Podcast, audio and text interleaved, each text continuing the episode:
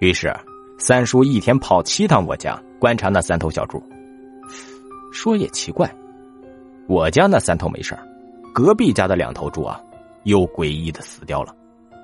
夜里没有一丝声响，这些猪似乎就在睡梦中死去。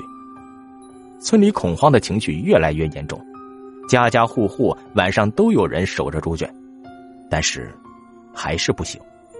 打个盹或者转个头的功夫，好好的几头猪就没了性命，而且还没了毛。起初大家还以为是猪瘟，但是现在根本就不是那么一回事儿。村里有怪物的消息不胫而走，村长去镇里请兽医来观察，也没能解释个一二。事情越传越神秘，恐慌的情绪越来越大，家家户户都在求神拜佛。然而，事情并没有就此结束，死猪的事情一再发生，村里再也没有人敢养猪。我家的那三头小猪呢，也没能幸免。父亲气得咬牙切齿，可是又能怎么办呢？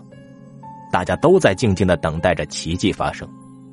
事实上，也没有奇迹的发生。倒是去县里钻研死猪病的三叔呢，忽然带回来个年轻美貌的女子回家，家里人非常高兴，大摆宴席。虽然这个女子是个哑巴，但是三十多岁的三叔啊，还能娶上老婆，这绝对是个奇迹。在那个年代，三十几岁的人基本上注定是要打一辈子光棍了。可是我第一眼就觉得，在哪儿见过这个女子，却总是想不起来。婶婶呢是个好老婆，洗衣做饭样样精通，对村里人呢也特别热心，帮忙干活带小孩子，只要你说话，她就点头应承。村里人无不喜欢这个女子，特别是烧红烧肉，那是整条街都能闻着香啊。村里人呢都说三叔好福气，可是我爸却不这么看。有一天，三叔和我爸在我家喝酒，我听见我爸对三叔说。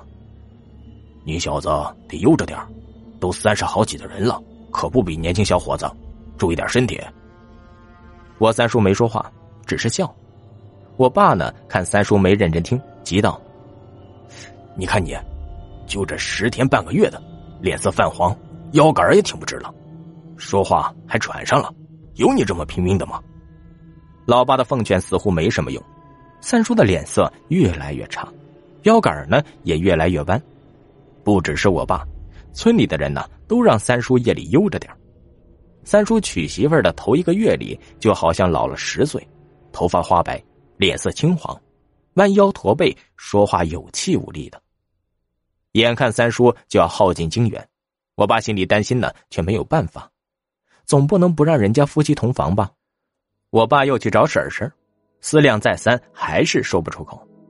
我爸呢是个水泥工。每天骑个二八自行车去隔壁的村镇给人砌板砖，在老家建房子可不像现在城里人建小区房，那可是得拜土地、求宅神的，要请看鱼先生定方位、画门口、埋宅基的。我爸中午吃饭的时候和工友说起我三叔的事情，工友让我爸找个先生看一看。我爸因为工作的关系也是非常迷信神鬼之说。当天收工之后啊，他就请了熟悉的看鱼先生回家吃饭，席间呢还让我三叔来吃饭喝酒。看鱼先生并没有点破自己的身份，悄悄观察三叔的气色。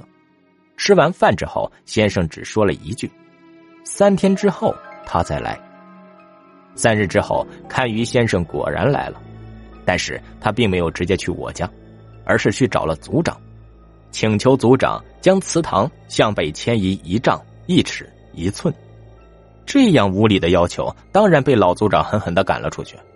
话说，看鱼先生也并非等闲之辈，既然请不动老族长，他就来硬的。看鱼先生让我爸召集村子里的男子到祠堂，女人一律留在家中，不许外出，因为咱们村里啊，真的出了妖怪，那些猪就是被妖怪给吸了魂、拔了毛。今日先生就是要收妖了。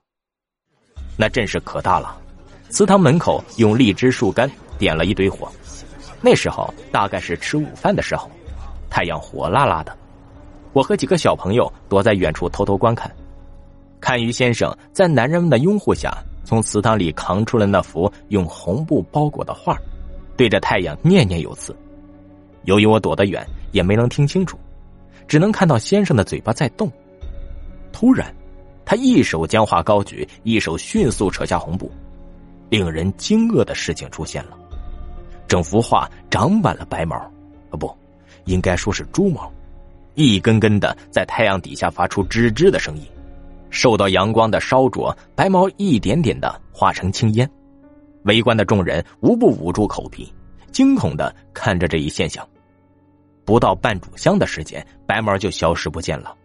画中人展现在众人面前，众人又是一阵惊呼啊！